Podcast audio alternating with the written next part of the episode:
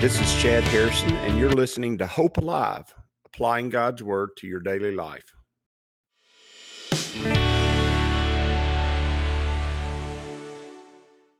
Hi, this is Chad Harrison, and I am the teaching pastor of Lake Community Church and have been serving as a pastor for 25 years. I'm also a practicing attorney. This podcast is designed to help you study God's Word and find God's will for your life. I pray in the name of Jesus right now that God would open up His Word to you and allow you to see Him and to know Him and to know His will, that you might glorify Him and that you might walk in faith and power each and every day, especially today, in Jesus' name. Good morning. Welcome to Lake Community Church's morning Bible study. we are in Exodus chapter 8. We're at the fourth plague.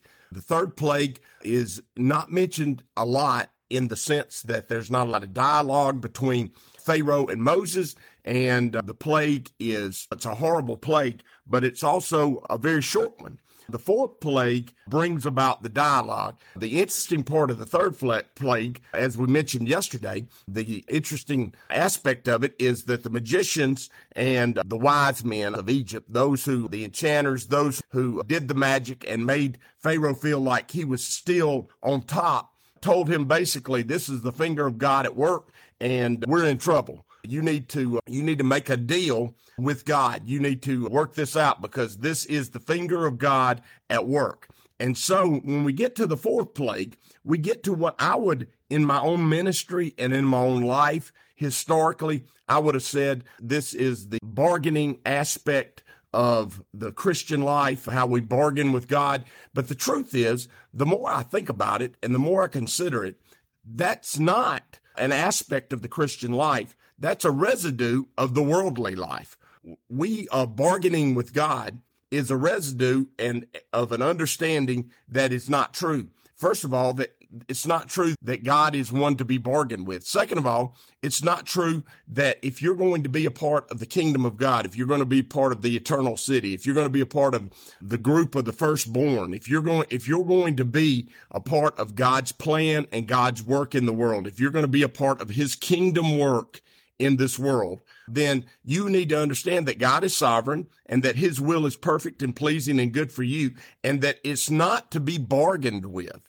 It's not a will to be bargained with. If you are bargaining with God, you are acting like you did when you were a part of this world, when you were operating in your worldly or carnal nature, when you were being who you are in, in the flesh. It's not an aspect of a vibrant, growing, becoming Christian life. Bargaining with God is not is not where a Christian who is becoming all the great things that God has for them to be, who is growing, who is maturing, who is being refined by the fire, like we talked about last night as we studied through the book of Daniel. It's not, it's not that. It is being like you used to be in the world. And by the way, the world has nothing to offer. The world has nothing to give you. The world does not bring about the big, the great things in your life. The world, all it offers is struggle and death. Now, the kingdom of God offers struggle, but that struggle brings about a greater life, greater purpose, greater vision. And when we look at this story, we see Pharaoh beginning to try to work out a deal with God. But there's no deal with God to be had. God says, let my people go serve me. And Pharaoh keeps trying to work out how that's going to work out. And if you do not work out, if you do not consent or give in to God's will, then he is going to bring about purposes that bring about his will because his will be done. In fact, that's a part of the prayer we pray to him that he taught us to pray. Thy will be done is what we say in, in that prayer. And so uh, understanding that and seeing that is important. He says, uh, it says in verse 20, and the Lord said to Moses, rise early in the morning. We don't know if this was a day, two days, three days after gnats or lice were unleashed on Pharaoh. You're going to also see here, which is important, God is going to begin to separate out the world and he's going to separate out his people. And so the plagues that are beginning to affect everyone are going to just affect the Egyptians. And he says, rise early in the morning and stand before Pharaoh as he comes out to the water. What he's saying is, I want you to catch Pharaoh right at the start of the day. I want Pharaoh to understand that I'm coming all the time at him. He says, then say to him, thus saith the Lord, let my people go that they may serve me. And notice he's telling Moses to say, let my people go that they may serve me. He's not giving, he's not giving Pharaoh some wiggle room on this. He's not giving him an opportunity to say, I, I like this and I don't want that. He's saying, let my people go that they may serve me. And whatever that means to serve me is what it means. It's not for you to negotiate or decide. He says, or else, if you will not let my people go, behold, I will send swarms of flies on you and your servants, on your people, and into your houses. Now, he's already sent gnats, and gnats are bad.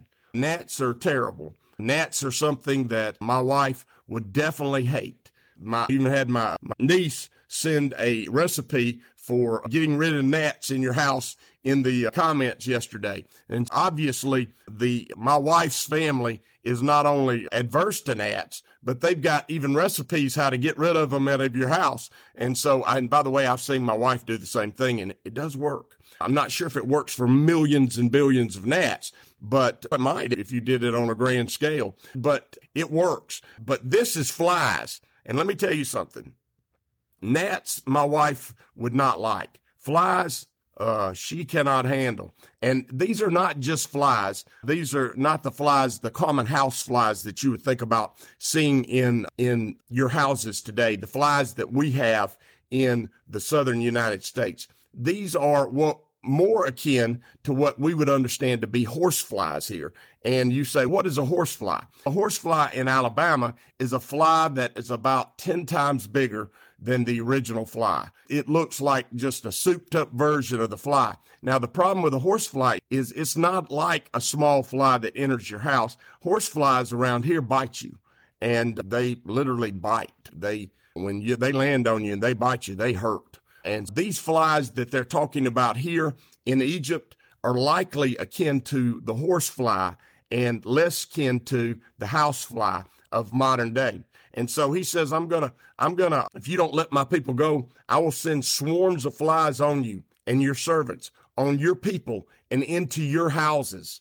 He says, the house of the Egyptians shall be full of swarms of flies. Now, we're not talking about a few flies. Notice he said swarms of flies. And if you've ever seen a swarm of anything, you understand how powerful that is. And also the ground on which they stand.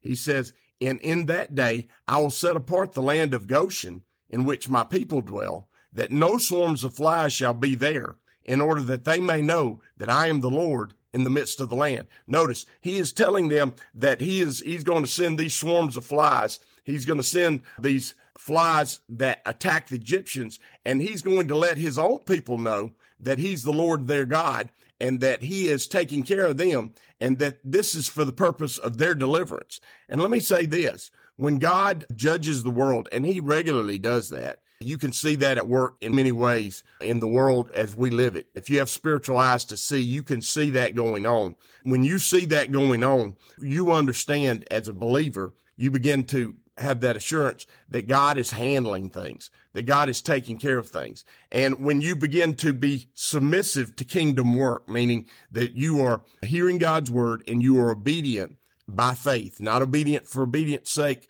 but obedient by faith. You're choosing to hear God's word and choosing to act upon God's word because you trust him.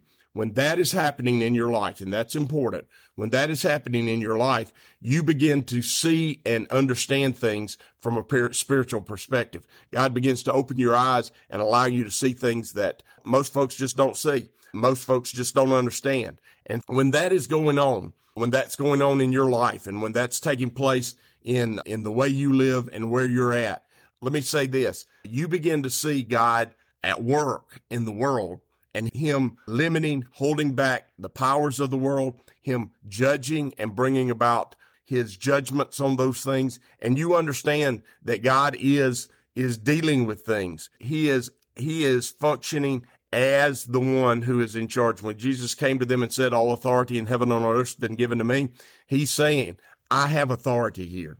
I'm working out my will and my way in this world. And so he says to them, Listen, he says to Pharaoh, You're going to you're going to see the flies, and the flies are going to be all over you. And but they're not going to be in Goshen. They're not going to be in the land where the slaves live. It's not going to be where the Israelites are at. And he says in verse 24, and the Lord did so.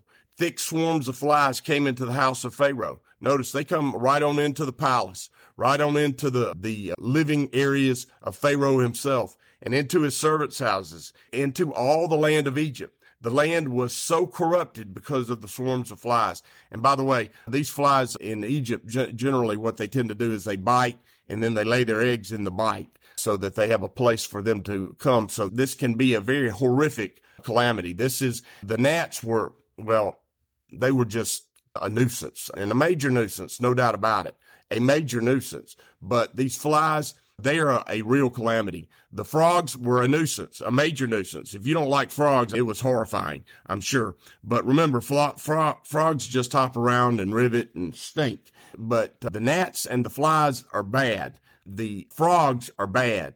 These flies, they're terrible. They're a calamity on the land. And it says that the land was corrupted because of the swarm of flies, meaning, meaning that this caused, this caused some major issues, sociological issues. It caused some major physical issues. It caused issues for animal and human alike. And then Pharaoh called on Moses and Aaron and said, go sacrifice to your God. Notice in the land.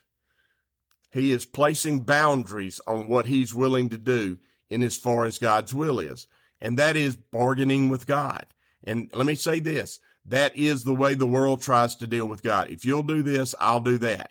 If you'll allow, if you'll take care of this for me, God, I'll walk in that for you. That's not how it works with God. You need to understand that's not how the world works in relation to God. God is not one to bargain with the world. He's not going to, he's got his will and he's going to work that will out. Now, how that takes place, we don't know. And let me say this Moses tried to bargain with God. We saw that earlier in this book. Moses tried to bargain with God, but God's God God's will was that Moses go to Pharaoh and tell Pharaoh to let his people go and to bring God's people out of Egypt. Now, did Moses ask, say that he couldn't speak? Yeah. Did God send Aaron to help him and to be an equiper for him? Sure. But that does not change the final purpose for which Moses was going to serve God. God had a purpose and a will to be done. And Moses never ever negotiated anything less than that perfect pleasing will from the Father. Pharaoh is trying to negotiate where the sacrifices are going to be made, where the people are going to go. And let me say this, that's not going to work. It's never going to work. It's not going to work. He says, and it says, and Moses said, it's not right to do so, for we would be sacrificing the abomination of the Egyptians to the Lord our God, meaning the, that the type of sacrifices that they were likely to do were going to be a abomination to the Egyptians, especially because the Egyptians at that time did not believe you ought to sacrifice or to kill cattle. And that was going to be definitely cattle and sheep. By the way, sheep were considered dirty animals. So the Egyptians would not have wanted there to be sacrifices in their land of cattle and sheep and say, and it says, if we sacrifice the abomination of the Egyptians before their eyes, then they will not, will they not stone us? Well, we will go three days journey into the wilderness and sacrifice to the Lord our God as he will command us. And notice, notice Moses is again wavering. He knows he's got Pharaoh under the gun. And so he's saying, I'm going to get, if he'll give me three days journey, I can get away from him. And once I get away from him, God's going to take care of it. He just needs to say, let my people go. That's the end of it. And uh, so many times when we spend our lives bargaining with God as unbelievers, we want to carry that into our lives as believers. And I see that in Moses's life. And you need to recognize that in your own life. If you spent time bargaining with God before you actually become a person of faith, you need to realize when you're trying to go back to your old ways, when you're trying to walk in the ways of the past, quit bargaining with God. When God says something, submit to his will. When God says something, trust him and act upon it. It says in verse 40, 28, so Pharaoh said, I will let you go that you may sacrifice to the Lord your God in the wilderness. Only you shall not go very far away.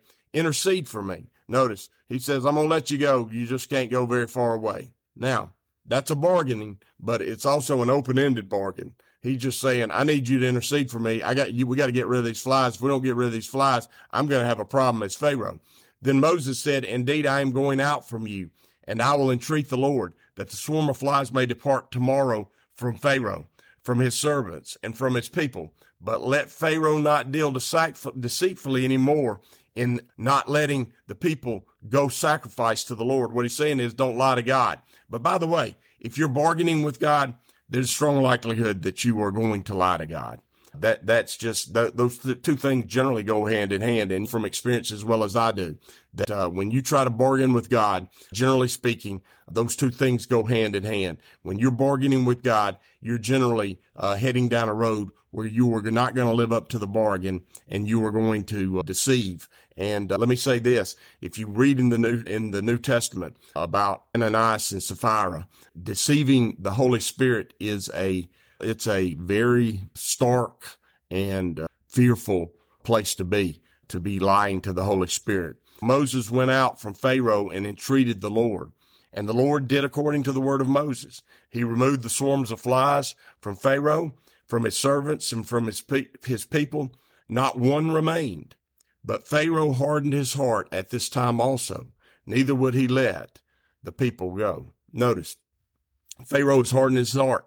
He's a, he's a he is a man who is not ever going to give in to God's will because he's not a part of the kingdom of God. And ultimately, he's really not capable of it. Eventually, God's going to have to bring him to his knees for his will to be done. That's a sad commentary, but it's a true commentary on how things are in the world. I would say to you that don't harden your heart. Trust God. Obey Him. Obey Him by faith. Walk in obedience because you trust Him. And you will see, you will see His work in the world. You will see His judgment on the world and you will see His best for your life. As you go today, I pray that the Lord will bless you and keep you, that He'll make His face to shine upon you and that he will give you hope and peace today in Jesus' name.